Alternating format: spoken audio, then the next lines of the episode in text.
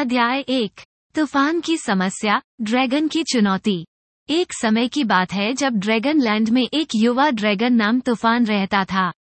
यहाँ एक पुरानी परंपरा थी कि हर ड्रैगन को प्रकाश और अंधेरे में से एक का चयन करना होता था। ड्रैगन कॉम्प्लेक्स हो गया और इस महत्वपूर्ण उत्सव की घोषणा की गई। तूफान चिंतित था क्योंकि उसे इस निर्णय की समझ नहीं थी।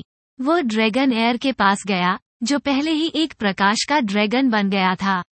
एयर ने तूफान का समर्थन किया और उसे अपने मन की बात कहने के लिए मना लिया।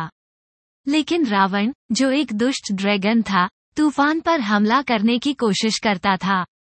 रावण आज ट्रिक, मैनिपुलेटिव और शक्ति पाने के लिए भी कुछ करने को तैयार था। उसने तूफान को ये सिखाने की कोशिश की थी कि आकार की शक्ति अधिक आकर्षित हो। तूफान एक समुद्री यात्रा पर है ताकि वो बुद्धिमत्ता और ज्ञान की ओर से दिशा निर्देश प्राप्त कर सके। उन्होंने पाया कि बुद्धिमान बुजुर्ग ड्रैगन के पेड़ टापू पर रहते हैं, जो कि शक्तिशाली शक्तिशाली पेड़ों के लिए प्रसिद्ध हैं। अपनी यात्रा पर तूफान को अलग अलग दृश्यों का सामना करना पड़ता है और जादुई जादू से मिलते हैं जो उसकी मदद करते हैं। तूफान को मित्रता, साहस और अपनी पत्रिका पर आधारित निर्णय की महत्वपूर्ण शिक्षा दी जाती है।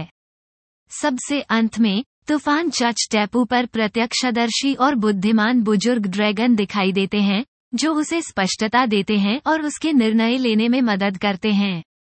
इस अध्याय में तूफान की उत्साहजनक यात्रा की शुरुआत होती है और उसकी चमक दिखाई देती है। यह अध्याय बच्चों को इच्छा के लिए प्रेरित करता है कि वे अपने मन की बात सुनें, मित्रता के महत्व को स्वीकार करें और अपनी विचारधारा के आधार पर निर्णय लें।